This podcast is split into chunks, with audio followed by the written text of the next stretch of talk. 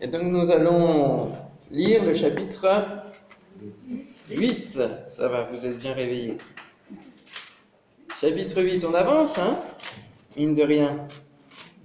Alors le chapitre 8, verset 1er, qui commence par une question qui est comparable au sage Qui sait comme lui analyser une situation?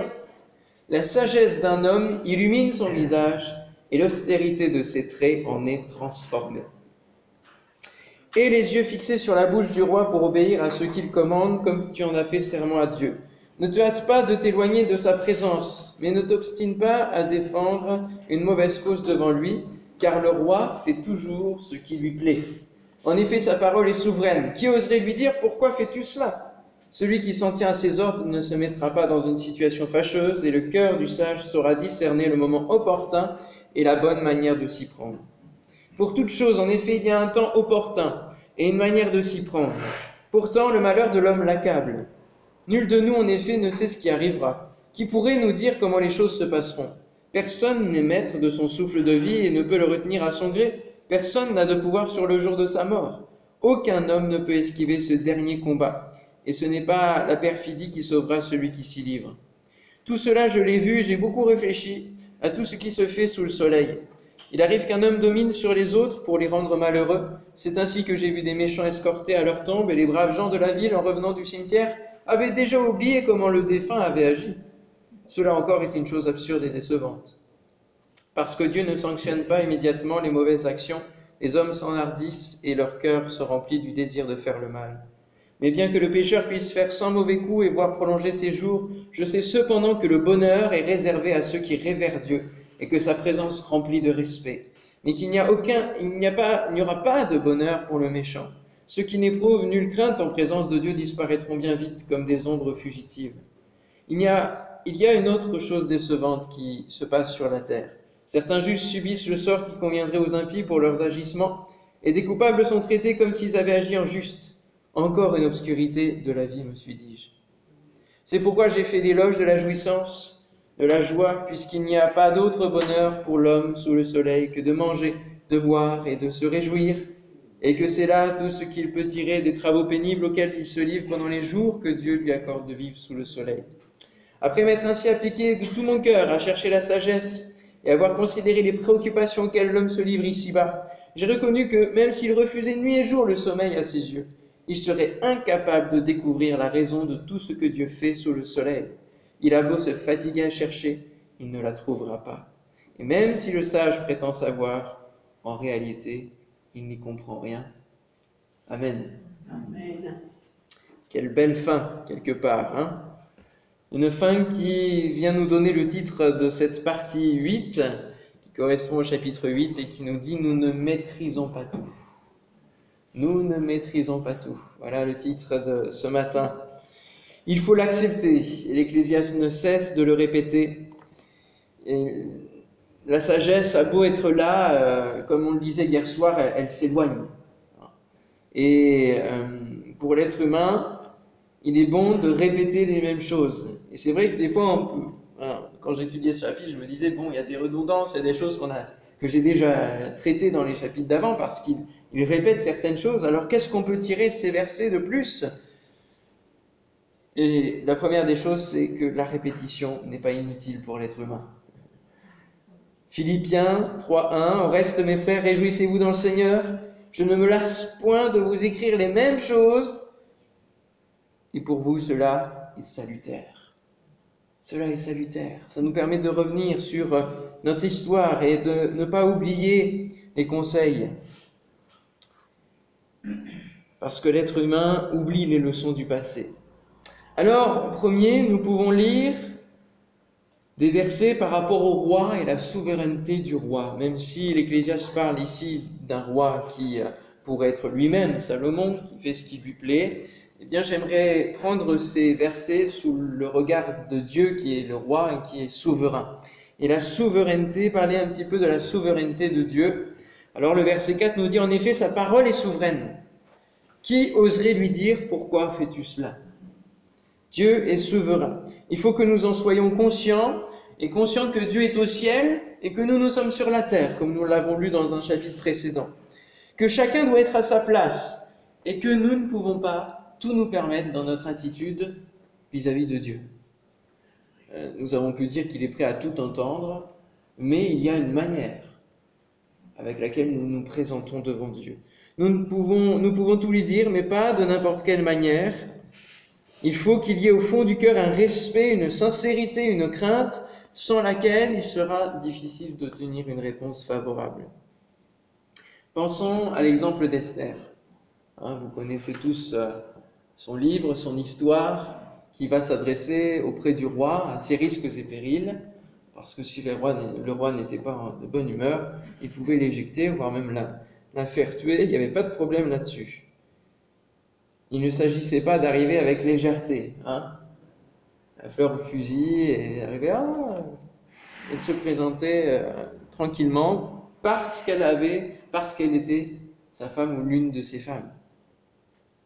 Et non, il fallait s'adresser avec une manière, il fallait se préparer, il y avait tout un temps, hein. il fallait demander audience, tout cela. Et de la même manière, nous, même si notre Père est accessible et c'est un véritable Père qui est prêt à nous entendre et à nous accueillir dans ses bras, il faut l'honorer comme nous sommes appelés à honorer nos propres parents terrestres. Et oui, ça change rien. et, en fait, on se permet parfois plus de choses avec Dieu qu'avec nos propres parents, parce que Dieu est invisible, parce que Dieu est esprit. Et du coup, on croit qu'on peut se permettre d'être euh, euh, quelque part le copain de Dieu. Mais Dieu est Dieu, ne l'oublions pas. Et cette souveraineté, elle est là, elle est présente, mais elle n'est pas pesante. Amen. Elle est présente, il faut que nous en soyons conscients, mais elle n'est pas pesante. Et nous n'honorons pas notre Dieu par devoir, mais par amour. Non pas par devoir comme le font les religieux, mais par amour parce que c'est ce qui caractérise l'identité même de notre Dieu. Dieu est amour. Dieu est un Dieu juste et Dieu est un Dieu d'amour. Alors comment expliquer les injustices et pourquoi Dieu laisse faire s'il est souverain? C'est justement parce qu'il est souverain. Et il laisse euh, Satan euh, agir dans le monde, influencer l'être humain parce que d'une part l'homme l'a choisi, mais Dieu est au-dessus de tout et un jour sa patience aura une limite et s'arrêtera, prendra fin. Je prêchais une fois sur cette question, est-ce que la patience de Dieu est limitée avec les différents versets qu'on peut trouver dans la parole de Dieu? Et oui, la patience de Dieu trouvera une limite. Le temps de grâce prendra euh, sa fin le jour où il dira stop. Où il dira, comme dans le psaume 46, arrêtez et sachez que je suis Dieu. Arrêtez, sachez, que je suis Dieu. Dieu a des attributs que nous n'avons pas. Dieu a une place que nous ne pouvons pas prendre. Dieu est jaloux de la place qu'il a et on ne peut pas euh, lui prendre. Alors Dieu est souverain et il attend qu'on le craigne. Ecclésiaste 8.13. Mais le bonheur n'est pas pour le méchant. Il ne prolongera point ses jours, pas plus que l'ombre, parce qu'il n'a pas de la crainte devant Dieu. Cependant, quoique le pécheur fasse cent fois le mal et qu'il persévère longtemps, je sais aussi que le bonheur est pour qui? Pour ceux qui craignent Dieu, parce qu'ils ont de la crainte devant lui. C'est là l'un des secrets, l'une des clés du livre de l'Ecclésiaste, puisque nous l'avons déjà vu, nous le voyons encore dans ce chapitre et nous le verrons dans le dernier chapitre. Il parle de la crainte de Dieu, de révérer Dieu. Alors, euh, c'est vrai que c'est un sujet qui n'est pas forcément prêché, pas souvent en tout cas, je trouve. Et pourtant, c'est la crainte de Dieu n'est pas une option pour nos vies chrétiennes. C'est une des bases. C'est un élément indispensable de notre vie chrétienne. C'est ce qui fait euh, notre identité de chrétien. C'est l'attitude avec laquelle nous nous présentons devant le roi. Alors on va voir quelques exemples concrets de crainte de Dieu, parce que on peut mettre différentes définitions derrière. Dans Exode, chapitre 1er, verset 21, il nous est dit que parce que les sages-femmes avaient eu la crainte de Dieu, Dieu fit prospérer leur maison. Vous vous souvenez que l'ordre du roi, qui fait ce qui lui plaît, était celui de tuer les nouveau-nés et d'exterminer une génération. Mais les sages-femmes, elles ont continué à permettre l'accouchement et c'est comme ça que Moïse a pu sortir notamment hein, de cette génération, sauver des eaux et sauver euh, aussi de l'extermination. Alors la crainte de Dieu, c'est euh, craindre en s'opposant aux ordres des autorités terrestres qui ne sont pas conformes aux principes bibliques. Nous devons être soumis aux autorités jusqu'à ce que ça dépasse l'ordre de Dieu.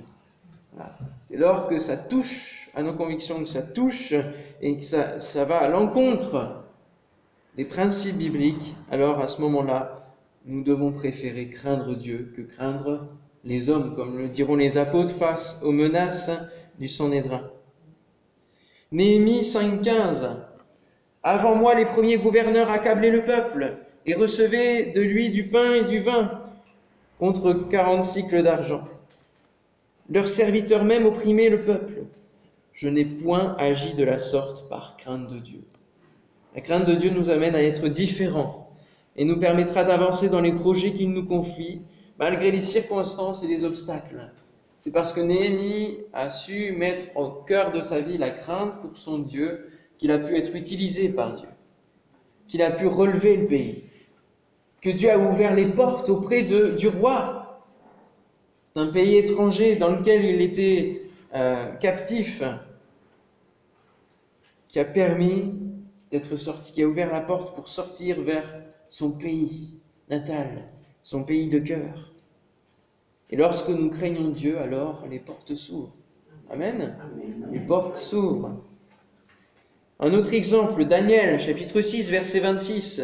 J'ordonne que dans toute l'étendue de mon royaume, on ait de la crainte et de la frayeur pour le Dieu de Daniel, car il est vivant, il est le Dieu vivant, et il subsiste éternellement, et son royaume ne sera jamais détruit, et sa domination durera jusqu'à la fin. Waouh Magnifique, n'est-ce pas? Parce que là, c'est le roi lui-même qui va dire ces paroles. La crainte de Dieu interpelle ceux qui nous entourent et peut amener ceux-ci à craindre également. Alléluia. On peut entraîner parce que l'on craint Dieu d'autres à notre suite qui vont craindre à leur tour le Seigneur. Parce que lorsque nous craignons Dieu, non seulement les portes s'ouvrent, mais les miracles se passent parce qu'il nous accompagne au cœur de la difficulté. 2 Corinthiens chapitre 7 verset 1er. Ayant donc de telles promesses, bien-aimés, purifions-nous de toute souillure de la chair et de l'esprit, en achevant notre sanctification dans la crainte de Dieu. La crainte de Dieu va nous pousser à ressembler à Jésus, à vouloir ressembler à Jésus, à avoir le caractère divin. Alléluia. Voilà quelques exemples qui définissent ce que c'est que la véritable crainte de Dieu. C'est pas une peur. Non, non, pas du tout. Ah, justement, Pas avoir peur. On est église, si on craint Dieu, c'est que Dieu nous fait peur quelque part. Parfois, Dans les églises catholiques. oui, c'est vrai. Parce que les hommes insistent sur la punition que Dieu pourrait donner. Et c'est ça qui crée la peur. Et nous, dans la parole de Dieu, nous voyons bien que c'est une crainte de respect. Non pas la peur, mais le respect. Ce qui nous amène à avoir une attitude convenable et agréable auprès du Seigneur. Alors, il attend qu'on le craigne parce qu'il est souverain et il attend qu'on lui fasse confiance. Qu'on mette notre foi en lui. Ecclésiaste 8,16 J'ai vu toute l'œuvre de Dieu, j'ai vu que l'homme ne peut pas trouver ce qui se fait sous le soleil. Il a beau se fatiguer à chercher, il ne trouve pas. Et même si le sage veut connaître, il ne peut pas trouver. Si Dieu n'a pas donné les réponses à Salomon, qui était l'homme le plus sage de la terre, il ne nous les donnera pas non plus. faut se le dire.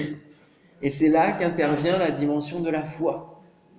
Et Dieu ne répond pas à toutes nos questions parce qu'il veut que nous mettions en action notre foi, nous lui fassions confiance les yeux fermés et que nous avancions dans les voies qu'il a prévues pour nous. Arrêtons de nous questionner constamment et faisons confiance à celui qui nous a créés. Il sait toutes choses. Il veut notre bonheur. Alors pourquoi nous inquiéter? Ecclésiaste Tu fais peut-être l'éloge de la joie, laisse-moi faire l'éloge de la foi. À aucun moment il nous est dit que Salomon va mettre sa confiance en Dieu. Et ça, c'est important à comprendre. Il va pouvoir lui être agréable parce qu'il remplit sa mission, il remplit ce que Dieu l'appelle à faire. Mais à aucun moment on voit que Salomon place sa confiance pleinement en Dieu. Et c'est ça qui va faire qu'il reste indépendant et qu'il s'est désorienté petit à petit du cap et qu'il va voir ailleurs. Il a fait ce qui, lui, ce qui lui était demandé. Il avait un bon cœur, mais il restait sûrement dépendant, ce qui l'a amené à se détacher de Dieu pour aller prendre les femmes étrangères. Et nous, qu'est-ce qui nous empêche d'être dépendants de Dieu et de placer pleinement notre confiance en lui? Dans l'éloge de la foi, nous ne pouvons pas ne pas citer Hébreu 11.1 qui nous dit Or, la foi est une ferme assurance des choses qu'on espère, une démonstration de celles qu'on ne voit pas. Et si l'Ecclésiaste avait manifesté un peu plus de foi en Dieu, il aurait pu explorer les voies qu'il cherchait à explorer et qu'il ne trouvait pas. Il aurait pu trouver les réponses qu'il se posait. Parce que la foi nous amène sur un terrain inconnu, elle nous amène sur l'invisible qui est à venir. Et à voir les choses qu'on ne voit pas, à les voir d'avance. Ecclésiaste, si tu avais eu plus de foi. Mais pas la foi de la foule qui se trouve autour de Jésus et qui demande un miracle. Dans Luc 11, si vous voulez bien prendre avec moi, ces quelques versets de l'évangile de Luc chapitre 11, versets 28 à 32. Luc 11, versets 28 à 32, il nous est dit, Heureux plutôt ceux qui écoutent la parole de Dieu et qui la gardent. Comme le peuple s'amassait en foule, il se mit à dire, Cette génération est une génération méchante, elle demande un miracle. Il ne lui sera donné d'autre miracle que celui de Jonas. Car de même que Jonas fut un signe pour les Ninivites, de même le Fils de l'homme en sera un pour cette génération. La reine du Midi se lèvera au jour du jugement avec les hommes de cette génération et les condamnera parce qu'elle vint des extrémités de la terre pour entendre la sagesse de Salomon. Et voici, il y a ici plus que Salomon. Et oui, il y a le Seigneur, il y a la grâce, il y a l'Évangile. Les hommes de Ninive se lèveront au jour du jugement avec cette génération et la condamneront aussi, parce qu'ils parce qu'ils se repentirent à la prédication de Jonas. Et voici, il y a ici plus que Jonas. Attention à ne pas être une génération qui ne place plus sa foi en Dieu, qui a son cœur endurci, qui reste indépendante, qui reste dans son fonctionnement d'église, mais sans que Dieu n'y ait sa place. ça, c'est terrible, parce que c'est ce qui s'annonce petit à petit. Pour la dernière église, tu as perdu ton premier amour, tu as perdu l'essence même de ce que tu es. L'amour du plus grand nombre se refroidira. Et ça, ça vient bien d'une non-dépendance à Dieu. Parce que si nous sommes dépendants de Dieu, alors son amour coule en nous et continue à, jaillir et, à se répandre sur nous et sur les autres. Mais si l'amour se refroidit, ça veut bien dire qu'on est détaché, déconnecté de lui. Alors il y a cette question que Jésus pose, qui dit, y aura-t-il encore la foi sur la terre lorsque je reviendrai? C'est une véritable question à laquelle nous devons répondre chacun pour notre part. Et il n'y a pas de fatalité parce qu'il pose la question. Ça veut dire qu'on peut répondre oui, Seigneur, tu trouveras ma foi lorsque tu reviendras. Amen. Et nous pouvons prendre cet engagement, cette résolution de répondre oui, répondre par la positive à cette question. Alors avant même que Jésus ne vienne, il y avait des éléments qui pouvaient amener les hommes à la foi. En regardant la création, et ici, on a de quoi la contempler. Hein en regardant l'histoire et l'histoire du peuple d'Israël et les miracles qu'ils ont connus et l'accompagnement de la nuée, l'accompagnement de Dieu, ils pouvaient croire. Et puis depuis Jésus, comment ne, ne pas croire? Comment ne pas mettre sa confiance en ce Jésus qui a tout donné pour nous? Alors en conclusion, je dirais au-dessus de la sagesse, Hier, nous avons vu qu'au-dessus de la sagesse, il y avait la justice. Au-dessus de la sagesse, il y a la foi. explorons la voie de la foi. Je terminerai en citant 1 Corinthiens chapitre 2, versets 3 à 5, qui nous dit Moi-même j'étais auprès de vous dans un état de faiblesse, dit Paul, de crainte et de grands tremblements. Et ma parole et ma prédication ne reposaient pas sur des discours persuasifs de la sagesse, mais sur une démonstration d'esprit et de puissance, afin que votre foi soit fondée non sur la sagesse des hommes, mais sur la puissance de Dieu. Alléluia. Alors reposons notre vie sur la foi, fondée sur l'Esprit, sur la puissance de l'Esprit, sur la puissance de Dieu, et non pas sur notre sagesse la sagesse des hommes. Amen. Alléluia. Seigneur, c'est vrai que nous ne maîtrisons pas tout. Merci de ce que tu nous as délivré, de ce que tu as rempli notre âme, de ton amour et d'une foi, Seigneur, inébranlable en toi. Oui, tu es le Dieu au-dessus de tous les dieux. Tu es le seul Dieu vivant et vrai. Et Seigneur, nous pourrions reprendre les paroles du roi qui disait de croire au Dieu de Daniel.